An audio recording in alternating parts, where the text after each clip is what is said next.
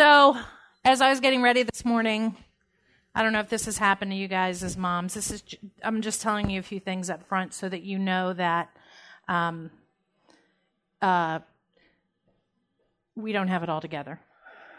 These these people up here. So I don't know if this happens in your house, but anytime I put on any other shoes besides flip flops, my children go, "Why are you dressing up?" Is somebody? Are we having company? Or like you dry your hair and they're like, "Are you going to a wedding?" I mean, like it, like you realize how low your standards have become. So, as a constant reminder of, of individuality and different things, Matt and I have three daughters, and um, they are all so completely different. And our youngest, I don't even know how to explain it. She's just hilarious, and she's just I, she's I can't even. She just kind of rolls through life, man. Just wandering around. You send her out to get the mail, and that could take 30 minutes. You don't know. Um, she just kind of does her thing. So she is now in seventh grade, but because she, you know, rolls through life and does her own thing, sometimes I peek in the lunchbox, make sure there's actual food in there and not like socks. And I'm not kidding. Um, and so she, um, I like to tell myself it's because she's so smart that she just can't think like normal thoughts. She's just, her intelligence is so elevated. That's what we tell ourselves as parents. Anyway, so last night, this literally happened in my home last night. We, um, I went in and I had made both girls little salads to throw in to supplement their lunch boxes. And um, so I went in and put one in her lunchbox, and I saw that it was like super full and just all kinds of weird stuff. So I start pulling it out and I pull out a can of beer out of her lunchbox. Now hold on, don't freak out. Because I did. Um, so what had happened was that we buy those little um, LaCroix in the cans, and um, we buy the generic LaCroix. It's like LaCrap or something like that. And so we had stuck them in the bottom of this little small mini refrigerator that's kind of near our big refrigerator. And in the very bottom, however many months ago, people came over and they brought this ginger beer or something like that. So we just saved it for when we had people over again and we threw it in there. So it was down with the LaCraps in the bottom of the fridge. And so she just reached in and grabbed one, threw in the lunch. Can you imagine getting that call today? Oh, where's Dee Dee? Oh, she's speaking at mom's. Could you just tell her that her daughter's drinking beer with lunch?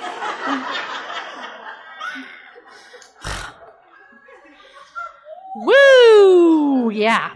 Okay. So I guess I'll actually do my actual talk now.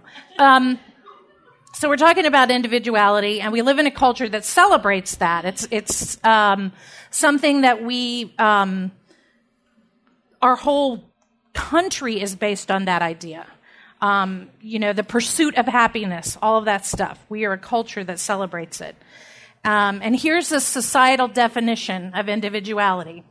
It's a doctrine that the interests of the individual are or ought to be ethically paramount Okay, and then number two says a social theory favoring freedom of action for individuals over collective action or state control.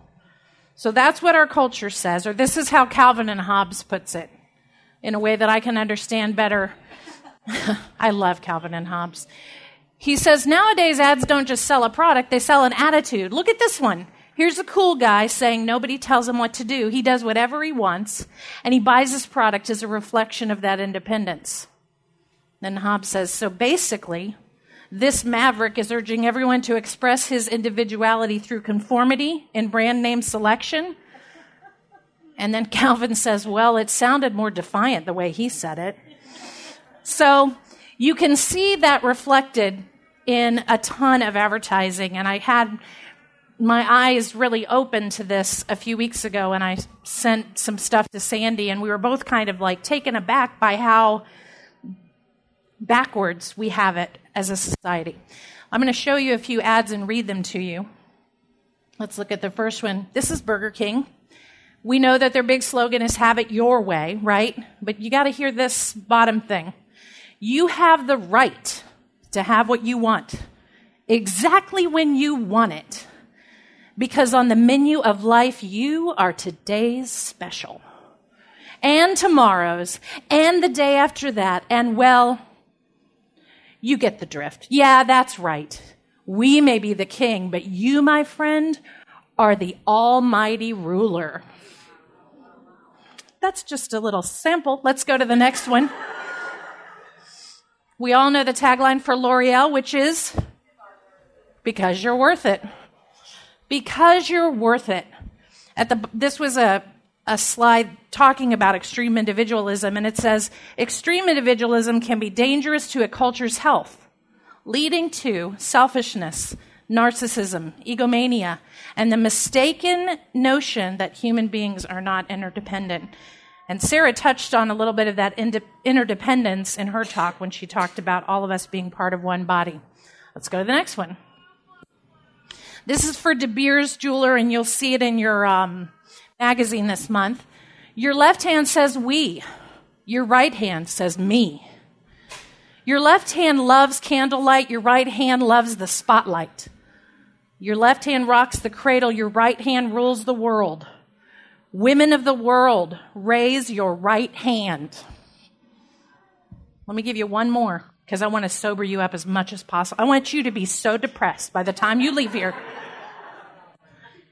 Your left hand is the sensible one. Your right hand is the crazy one. Your left hand does what it should. Your right hand does what it pleases. Your left hand knows that God created woman. Your right hand thinks that God is a woman. Women of the world, raise your right hand. That, my friends, is individualism gone really wrong. Amen. Okay, so how do we reel all that back in and get to the type of individualism that God has created us for? If we aren't discerning and we're not tuned in to God's word, it becomes very easy to get caught up in those messages and start buying into the idea that I am worth it, even if it's not in the budget, even if we can't afford it. I deserve a bigger diamond on my 10th anniversary. You owe that to me. We all do it in one way or another. But to be a Christian woman, wife, and mother means that all of our gifts, all of our personality traits, the stuff that makes us individuals, are meant to be used for God's glory, not for our own. And that also means that we don't have to vie or chase after the spotlight or try to rule the world. We no longer celebrate ourselves. But as you'll see in this verse, Paul talks about um, I love this. 2 Corinthians 2 2, it says, For I decided while I was with you, I would forget everything except Jesus Christ, the one who was crucified. And that's a challenge in the day to day milieu of being tired and thinking your day is going to go a certain way, and then it totally doesn't go that way at all because other people have needs and they get in the way of our needs. So we let go of all those things Sometimes it's a minute by minute thing, releasing things that we thought we were going to be, that we thought were more important. And instead, we spend our time and energy promoting Christ and his salvation. And we promote Christ and his salvation in our homes and within our marriages when we walk with Christ first. And that frees us up because when, when our eyes are on him and not ourselves, we are different people. Am I right? When I'm looking at me and what I want to do in a day, and I've got my list, and you come in and you interrupt my day, you are not a person, you become an obstacle. And I see that happen all the time in my marriage. If I'm not where I'm supposed to be spiritually, what Matt needs is just a burden. It's not a joy to do it. I'm just like, I'm trying to watch this show. You know, are they going to get the baby from Russia? Quiet down. All right. So, this next passage that I'm going to read to you is 1 Corinthians 15. I'm going to read you the first um, few verses in the last few, but in your magazine, the entire passage is printed out. So this is 1 Corinthians 15. It says, Now, brothers and sisters, I want to remind you of the gospel I preached to you, which you received on and which you have taken your stand. By this gospel you are saved, if you hold firmly to the word I preached to you. And then Paul goes on to write, Paul, the one who wrote two thirds of the New Testament, writes, For I am the least of the apostles, and do not even deserve to be called an apostle because I persecuted the church of God. But by the grace of God, I am what I am. And his grace to me was not without effect. No, I worked harder than all of them, yet not I, but the grace of God that was with me. I want to back up and talk about that one little line there that says, But by the grace of God, I am what I am, and his grace to me was not without effect. So, Paul here is talking about what his first ministry is, what his biggest passion is, which is the ministry of the gospel. It's his one true love. And he's not just saying, I am the least of these because he wants someone to go, No, no, you're not. He really recognizes who he is without Christ. Does that make sense? There's a difference between living your life feeling like you're worthless and a difference between recognizing where you would be without Jesus. Do you see the difference? Okay, we don't want to live, girls, over here. That's not healthy. That's not what Christ has called us to. What we want to do is live over here where we're aware of why we need a Savior. To need a Savior is to recognize you need saving, right? Okay. So, he's not speaking with false humility when he says that, but he remembers who he was before Jesus saved him, and he's still in disbelief that Jesus could use someone like him in such a powerful way. And this is, again, my favorite verse in the passage. But by the grace of God, I am what I am. And next great thing, his grace to me was not without effect. I love that. Because what he's saying is when God gave me that gift, I didn't just set it aside and say, Oh, I'm not worthy. I can't take that gift. I can't do anything with it. What he did was he said, I accept the gift that God has given me. And because I'm accepting that gift, every single thing about my life has changed. The guy that used to stone people to death for being Christians, boy, I am spitting a lot. I am really sorry. Maybe that's why the chairs were so far back today. It's like a splash zone at SeaWorld. That's where the comparison's in, though. I'm not like a whale. So, um, just way off track now. Okay, so this is great. I love how Eugene Peterson writes this in the, the message. I don't know how many of you have read. Sarah read a little excerpt from the message a little bit ago. But Eugene Peterson did a translation called The Message, and it's actually very beautiful, very readable. And he says, But because God was so gracious, so very generous, here I am. And I'm not al- about to let his grace go to waste. So, what does that look like in marriage? How do we celebrate? Wasn't it like fun? And weren't all their little quirks fun and cute when you were dating? You're like, my husband used to chew ice. And everyone's like, oh, that's so annoying and whatever. And I'm like, oh, nothing you could ever do would be annoying. And now I'm like, he still does it. And then he does the thing that all guys do. He's like, well, I don't know if your husband's do this, but he's like, I'm not going to chew it. I'm just going to hold it in my mouth. No, you're, I've known you for 25 years. You have never been able to do that. So there's all these little great things that used to be so cute and fun when, when uh, we were dating, and then they're not so cute and fun, but we fell in love with them, right? And all of a sudden it's like, yeah, I've heard that story 50 times. It was funny like 20 years ago. It's not funny anymore. Right? Right?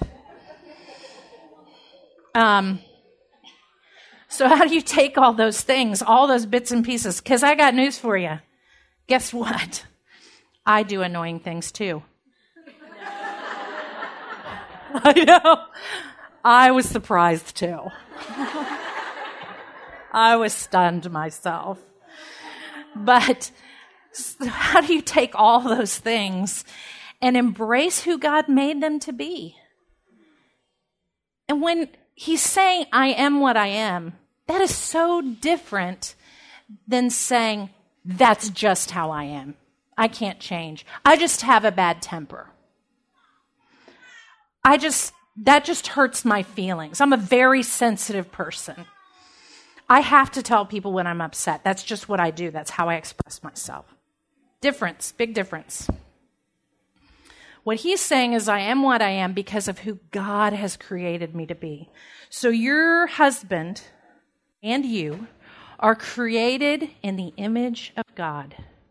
And there are times in our marriage where I have been so angry and so I know that if I say anything, it's going to be really bad and I'm going to regret it. And I've had to go somewhere and like curl into the fetal position and say, He is made in God's image. He is made in God's image. He is made in God's image. And you know what? I hope that He does that too. I hope He remembers that God created me in His image as well, because that changes everything about how I treat them. The driver that cuts me off in the street, the kid that is the one out of all our kids sometimes that just rubs me the wrong way. That person I just don't get along with at work. They are made in God's image. So, how do we take those things in our marriage and celebrate them and enjoy them and quit trying to fix them all the time? Remembering that He is made in God's image. And just like we so desperately need the grace of God in our own lives. And just as we hope and pray that when we've really blown it, when we've really messed up big time, that someone's going to extend that grace to us, that's the type of grace we need to extend to them. Let me just wrap up real quickly and tell you a story. I grew up in a very wonderful house. Some of you have heard me talk about my mom and dad, and I love them dearly. Um, very strict household, though, when I was younger. Very strict. But um, I was used to immediate punishment for certain things if I knew I'd stepped out of line. And I just had some issues with that, like in my 20s. I was just trying to sort out what to feel guilty about and what not to feel guilty about. Anybody on that issue? Okay. And so we went on a mission trip. I was very young. Matt and I were dating. We went on this mission trip. The trip was not going well. This other guy was leading it. It was very disorganized. There were a lot of behind the scenes problems. I think the kids on the trip were doing great, but leadership wise, we were kind of like, do we know what we're doing over here? Come on, guys.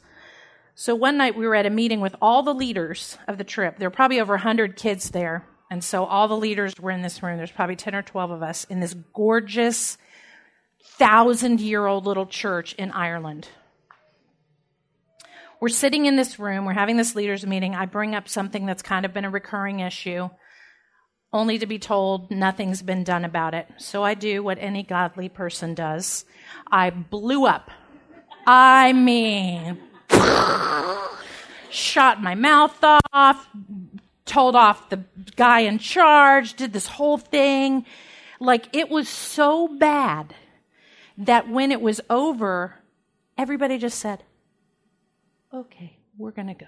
I mean, they just walked out of this little tiny chapel, leaving Matt sitting right next to me. I turn and I look back, and 50 of our kids from our church, our high school kids, are all standing at the door. so everybody is just quiet now. Everybody's gone. The kids kind of all just back away from the door. Matt's sitting there in the in the room, and I'm just waiting for him to go after me, chew me a new one. And he looks over at me and he puts his hand on my hand and he goes, "Honey, you just can't do that." I I, lo- I mean, I was, I was sitting there like a puppy waiting to get, get beat, you know? And he loved me with such grace in that moment that that is what brought me to repentance was his love and his compassion for me in that very vulnerable moment. So in your marriage, as you celebrate individuality, and as you bump into each other sometimes along the way as a result of that individuality, lovingly offer them that grace of, and mercy. And remember that they are created just like you are in the image of God. I love you guys so much. Thank you.